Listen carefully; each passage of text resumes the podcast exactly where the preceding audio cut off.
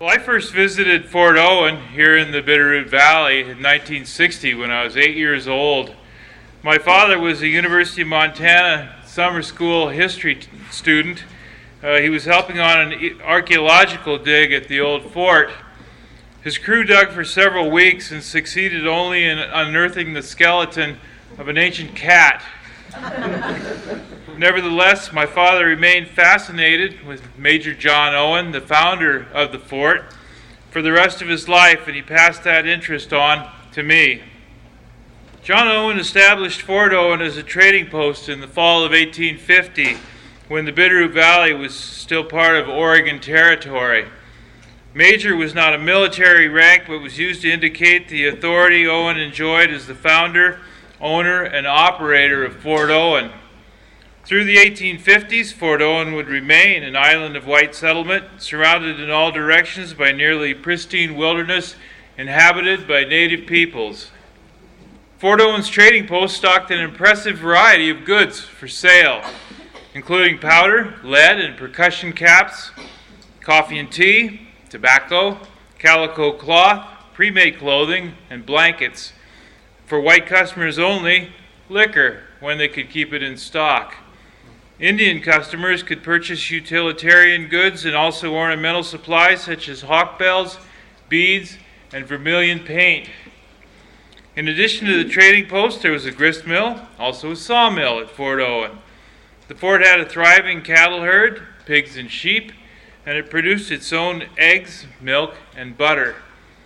During its prime in the 1850s and early 1860s, the gardens of Fort Owen produced many kinds of vegetables there were fields of wheat, oats, and barley. The gardens and fields were so productive that, in addition to supplying the needs of the residents of the fort, there was enough extra food grown to sell. Fort Owen provided vegetables and flour to the Stevens Railroad Survey expedition of 1853 and 54. And later, workers building the Mullan Road also benefited from the productivity of Fort Owen's gardens, fields, and herds. In the early 1860s, when a series of rich gold strikes brought thousands of eager miners to the area that became southeast Montana, food brought by wagon from Fort Owen helped to feed them too.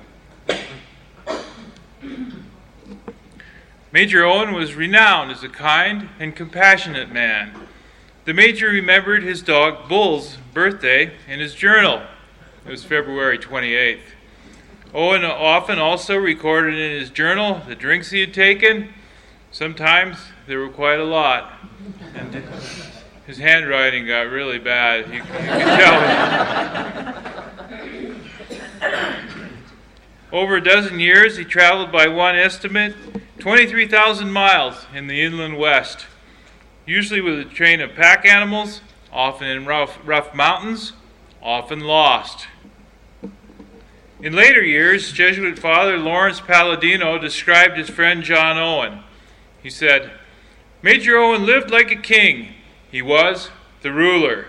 He always had many guests at the fort, and he was famed for his hospitality to his guests and to transient travelers who were passing through the region. He was a man of very kindly and generous character and the most esteemed pioneer in the country for years. He was esteemed and trusted by the Indians as well as by the whites. His word was always good. Now, because it offered its clients credit, Major Owen's trading post fun- functioned as a sort of a bank in the wilderness.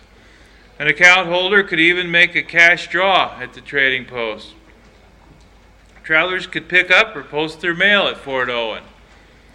As well as being a trading post, Fort Owen was also a cultural center of sorts, and Major Owen established a school at the fort to educate the children of its residents. And Major Owen's library, always available to visitors, was almost legendary in its day. And uh, my friend Ken will tell us about the Fort Owen Library a, a little later in the session. From 1856 until 1862, Major Owen held the unique position in addition to being a trader, of serving as a special Indian agent to the Flathead tribe. For part of this time, he was the agent for the Upper d'Oreille, Mountain Snake, and Bannock tribes as well. While he was resigned to the fact that eventually the Indians would be forced by white encroachment to give up their free roaming ways, he vigorously asserted in letters to his superiors that his Indian charges should be treated with fairness and dignity. As agent, he forbade other settlers to sell liquor to the local Indians. John Owen was born in Pennsylvania on June 17, 1818. Relatively little is known of his life before he came west. In 1849, as a sutler, Owen accompanied the U.S. Regiment of Mounted Rifles west from Fort Leavenworth, Kansas. And uh, Sutler, as everybody knows, was a civilian provisioner attached to a military unit. Essentially, John Owen ran a mobile trading post for the benefit of the soldiers. Under the command of Brevet Colonel William Loring, the Mounted Rifles were bound for Oregon Territory on the Emigrant Road. Once in Oregon, Brevet Colonel Loring would take command of the military forces of the entire territory, and the Mounted Rifles would establish the post that became Fort Dalles on the Columbia River.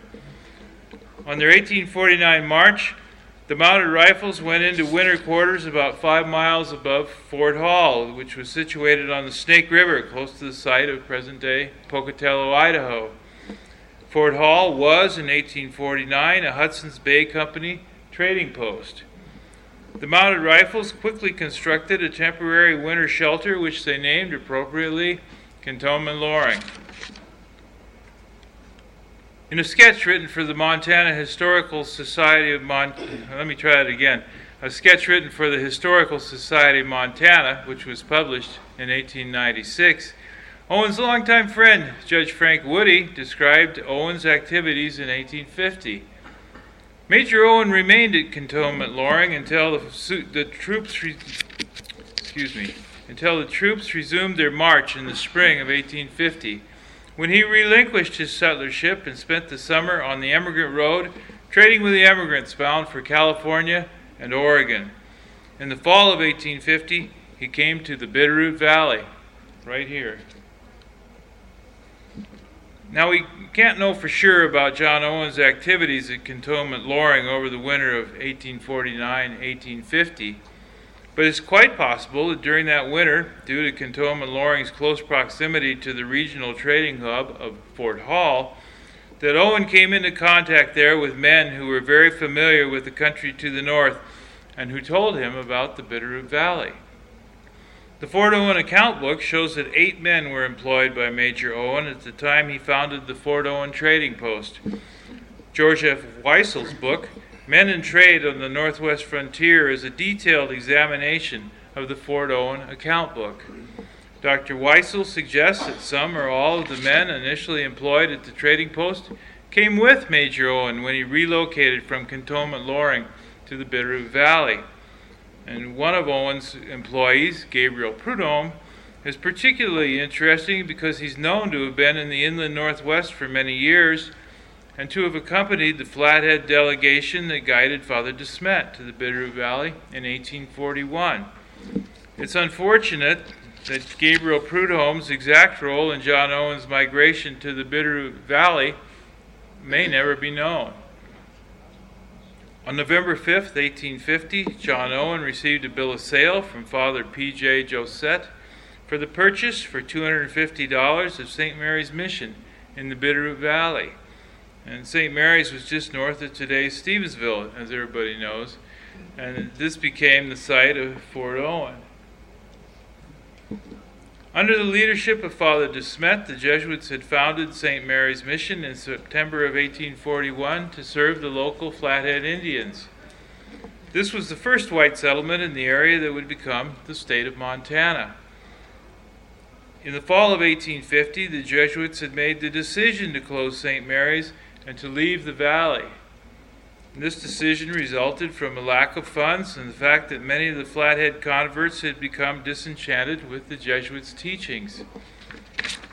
The danger of Blackfeet raids no doubt also contributed to the Jesuits' decision to leave the Bitterroot. John Owen appeared in the Bitterroot Valley just as the Jesuits were preparing to close St. Mary's Mission. Owen's bill of sale guaranteed the Jesuits the right to reclaim their fields, sawmill, and grist mill should they decide to return to the Bitterroot before January 1st, 1852. St. Mary's Mission would not be reestablished until 1866, when building began on a piece of land a half mile south of Fort Owen. With John Owen, when he came to the Bitterroot Valley, was his Shoshone common law wife, Nancy. In his journal, Owen says, I have been living pleasantly with my old wife since the fall of 49. Well, this was the time when he was still serving as a sutler at, at uh, Cantonment Loring. Nancy was evidently considerably older than Owen, but she was a tireless worker. She accompanied him on several of his trading expeditions, often doing the work of a man. They were deeply attached to each other, and in January of 1858, Major Owen signed a marriage contract with Nancy in the absence of anyone qualified to perform a service, so that they might be provided for she might be provided for in the event that anything should happen to him. Now, originally, Fort Owen consisted simply of the wooden buildings which had been left by the Jesuits, some of them surrounded by a log palisade. With two years of, within two years of the establishment of Fort Owen, Major Owen began replacing the original wooden buildings with ones of adobe brick, which was made on the site. In the late 1850s, Major Owen had his fort completely rebuilt of adobe brick. The entire fort was enclosed with a tall adobe wall. Owen had two imposing bastions constructed on the south facing fort, face of the fort, and uh, bastions quickly came to be used for storage rather than for the defense of the fort. Owen also rebuilt the grist mill and the sawmill of the Jesuits, which stood some distance separate from the fort. Eventually, a claim of almost a square mile of land surrounding the fort was substantiated for John Owen under the Donation Land Claim Act of 1850. In this act of Congress allowed a man and his wife to each claim 320 acres of land in Oregon Territory if they'd been in residence there before December 1st of 1850. So John and Nancy Owen just got in under the wire on this one. For most of his time in the West, Major John Owen kept journals, which are today in the archives of the Montana Historical Society. A transcribed edition of the Major's journals and a hundred of his letters was published in limited edition in 1927 and that schematic map I showed you of Owen's travels was from that 1927 edition. The Fort Owen account book is also in the possession of the Montana Historical Society. According to Owen's journals, almost immediately after Fort Owen was established, he began to make epic trading trips around the Northwest and beyond to secure merchandise and supplies for his trading post. On some of these trips, Major Owen followed sections of the route that would later become the Mullan Road. That is, west from Fort Owen by way of Cataldo Mission to Walla Walla, or northeast from Fort Owen over what became Mullan Pass to Fort Benton. Major Owen also took other different routes on his trading trips and thoroughly explored the inland Northwest. Owen usually used pack animals on these trips because the country was extremely steep and rocky with lots of deadfall. But occasionally he used oxen drawn wagons. And I'll tell you about one of those wagon trips in just a few minutes. Because of the isolation of Fort Owen, Major Owen was very limited in his choice of establishments where he could trade for merchandise for his trading post. In addition to trading trips to Fort Benton and Walla Walla and other relatively nearby trading posts, Owen occasionally traveled as far as Fort Hall or even south to Salt Lake City to trade. Now, the Dalles, 600 miles west of Fort Owen on the Columbia River, right here, was his most us- usual destination to obtain trade goods. The U.S. Rifle Regiment had established an American military post at the Dalles in 1850, and trading establishments had quickly grown up around it. The Dalles was situated 200 miles upriver from the mouth of the Columbia above the Cascades. It's the first series of unnavigable rapids and falls on the Columbia. Because large ocean going sailing ships could dock as far up the Columbia as Portland, uh, which was only 100 miles below the Dalles, traders at the Dalles could conveniently have merchandise and supplies transported upriver from these ships, although a portage around the Cascades was necessary. In 1853, the first steamboat was launched on the Columbia above the Cascades so that goods could be brought by steam power all the way to the Dalles with only one necessary portage at the Cascades, that is, between a steamboat on the lower river and one on the river above the Dalles. Starting in 1855, Major Owen also made frequent trips to Fort Benton, although the first steamboat would not make it all the way into Fort Benton until the summer of 1860. In September of 1855, Owen left his fort bound for Fort Benton with a pack train of 15 animals and two wagons drawn by oxen, a total of 14 oxen in all. He traveled by the route that would later be followed by the Mullan Road, up the Clark Fork and Little Blackfoot rivers and over Mullan Pass. Major Owen left his wagons and oxen at the Sun River rather than take them all the way into Fort Benton. And he probably did this to, to provide them with good grazing and water. Owen borrowed two wagons and teams of oxen to transport his Fort Benton purchases back to the Sun River. On the way to the Sun River, the party was struck with an incredibly fierce late September snowstorm, and they were forced to abandon their borrowed wagons and turn the oxen loose to fend for themselves on the prairies north of the river. Here's Owen's journal entry for September 20th, 1855. It was written later. Our position was no longer tenable. What were we to do? Nothing but the wind to shape our course by. Howard was certain he could strike a Sun River coulee, by which by following down was certain to bring us to the river. And here's Owen's journal entry for the next day. Storm still raging. We had passed a miserable night in a small bunch of willows. I never closed my eyes from fear of freezing. Then they continued to try to reach the river. My legs commenced to fail about noon, but there was no wood to camp by, so we had to continue on, the snow growing deeper the nearer we approached the river. The cottonwoods which lined the stream came in view a little before sunset. We soon reached the river and found a large cottonwood log to make our fire by. The storm abated after four days. Sadly, when Owen returned to the borrowed wagons he had abandoned on the prairie north of the Sun River, he found that two young pigs and some fowl that he had received as gifts at Fort Benton had not survived the storm. The Major's party was eventually able to find all of the borrowed oxen and 11 of his 14 oxen of his own. He managed to get 10 of his oxen yoked to his larger wagon and to load that wagon from the borrowed wagons.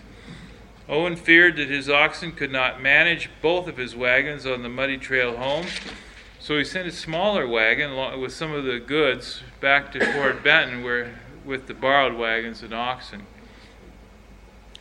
Major Owen attempted to trail up and over Mullan Pass with a fully loaded wagon that he estimated carried 3,500 pounds. Now, just for perspective, uh, 3,500 pounds is the weight of two 1965 Volkswagen Beetles. His task was made more arduous because the ground was slippery from the melting snow. In difficult stretches, Owen's party had to repeatedly unload the wagon transport the goods a short distance using the pack animals, and then bring up the wagon to be reloaded. After the Major's party crossed the summit of Mullan Pass, that they found that the trail was under deep snow. Owen's journal entry from October 11th, 1855. Jim reports things gloomy enough ahead, thinks it doubtful whether we can get the wagon down on the Little Blackfoot. In passing a sidling place, the wagon took a sheer and turned over three times before stopping. When his party finally reached the Little Blackfoot, Owen sent a messenger to his fort instructi- instructing that additional pack animals should be brought back to transport his goods. The wagon was cached on the Little Blackfoot, and the jaded oxen were gently herded back to Fort Owen. Here's Major Owen's journal entry for October 21st, 1855. This is after he had returned safely to Fort Owen. Pleasant. Opened the packs and put the property all away. Sent the animals above to the general wintering ground. The animal I rode home died. In its early years, business was slow at Fort Owen, and there was also danger from Blackfeet raiding parties in the valley. In 1853, Fort Owen did only $517 worth of trade, and in the early summer of that year, Major Owen and his party actually abandoned Fort Owen for a short time because of the dangers from the Blackfeet and because of poor business prospects. In the fall of 1853, Lieutenant John Mullan, and here I want you to notice that he and Owen had the same hairdresser. Lieutenant John Mullan, in command of the eastern unit of the Stevens Railroad Survey, established Cantonment Stevens on the east side of the Bitterroot Valley, about 12 miles south of Fort Owen. That's near the location of today's Corvallis, Montana. Lieutenant Mullan was charged to explore the areas north and south of the Bitterroot Valley to make meteorological observations during the winter of 1853 54 and to learn about the local Indians. 1854 was a more successful year at the Fort Owen Trading Post with more than $2,500 of business conducted. Lieutenant Mullan's expenditures alone accounted for more than half of this amount, and other members of Mullan's command also had accounts at the Fort Owen Trading Post. The presence of American soldiers in the Bitterroot also enhanced the security of Fort Owen from the Blackfeet. Now, Owen and Lieutenant Mullan frequently visited back and forth between the fort and Cantonment Stevens. From his journal entries, it's evident that Major Owen had a deep fondness and respect for Lieutenant Mullan. The railroad survey complete, Lieutenant Mullan and his men left the Bitterroot Valley in the late summer of 1854. Major Owen's journal entry for August 7, 1854. I learned from Mr. H. that Lieutenant Mullan is to abandon his post in the Bitterroot Valley. I regret the departure of Lieutenant Mullan, for I found him a high toned gentleman with pleasing manners. Construction of the military road from Fort Walla Walla to Fort Benton began in earnest in the spring of 1859 under the command of John Owen's old friend, Lieutenant John Mullan. Initial construction began on the west and the construction party went into a somewhat miserable winter quarters in early December at Cantonment, Jordan. That was on the St. Regis River, 110 miles northwest of Fort Owen. Through the winter, supplies were sent to Cantonment, Jordan from Fort Owen, and some of Mullan's men wintered at Fort Owen. Because conditions at Cantonment, Jordan were unsuitable for keeping horses, oxen, and mules alive through the winter, most of the construction crew's stock was sent to winter in the Bitterroot Valley. The 1860 construction season brought the Mullan Military Road all the way to Fort Benton, although two more construction seasons would be necessary to completely finish the road. Initially, the completion of the Mullan Road was a boon to Major Owen because it increased his ease of travel through the mountains. However, the building of the Mullan Road spelled the beginning of the decline of Fort Owen Trading Post because it erased Owen's splendid isolation in his mountain kingdom and brought in nearby competitors where previously there had been none. In 1860, Frank Worden and his partner, Christopher Higgins, opened a trading post at Hellgate, some 30 miles north of Fort Owen. And this is the old building in about 1900. Uh, this was where the Mullan Road crossed the trail from the Bitterroot to the Jocko Valley. Higgins had first come into the country in 1853 as the wagon master for the Stevens Railroad Survey. In 1864, Worden and Higgins moved their enterprise five miles east to the present location of Missoula. Although Worden and Company was in direct competition with the Fort Owen trading post, Major Owen maintained very cordial relationship with both Worden and Higgins. In the 1860s, there was an influx of farmers settling in the Bitterroot so that Major Owen had a big new commercial grist mill constructed to grind their wheat into flour. The grist mill had a 750 foot long wooden flume leading up to it to elevate the waters of Mill Creek high enough to power the overshot water wheel. Profits from selling vegetables, potatoes, and flour to the mining camps also helped to offset the decline in profits in the trading post resulting from increasing competition in the area. In early 1866, Major Owen had a falling out with his longtime employee, friend, and heir, Thomas Harris. Owen believed that Harris had misappropriated livestock and equipment of the fort when he was in charge during one of Owen's long absences. The major severed relations with Harris and even successfully sued him for the return of some horses. The 1868 death of Owen's beloved wife, Nancy, was no doubt very difficult for him. By 1870, Major Owen had incurred substantial debt and was himself beginning to fail mentally, possibly because of his long term indulgence in strong drink. to help settle the Major's large debts, the sheriff was ordered to dispose of Fort Owen, and it was sold in one piece to Washington J. McCormick on December 30th, 1872. At the time of the sheriff's sale, Owen had been hospitalized in Helena for dementia for more than a year. He remained hospitalized in Helena until February 1877 when he was escorted by a friend to Philadelphia and placed in the care of his relatives. John Owen died July 12, 1889, at the age of 71. His tenure at Fort Owen had been about 20 years. Owen's Fort survived him for a time. Adobe bricks have the major advantage of being fireproof, but even in a relatively dry climate like the Bitterroot, they will quickly melt if not constantly tended to keep them roofed or capped. The fort that the major had built quickly began to go back to its original state of being earth. The first casualty of this process was the perimeter wall, followed by the buildings.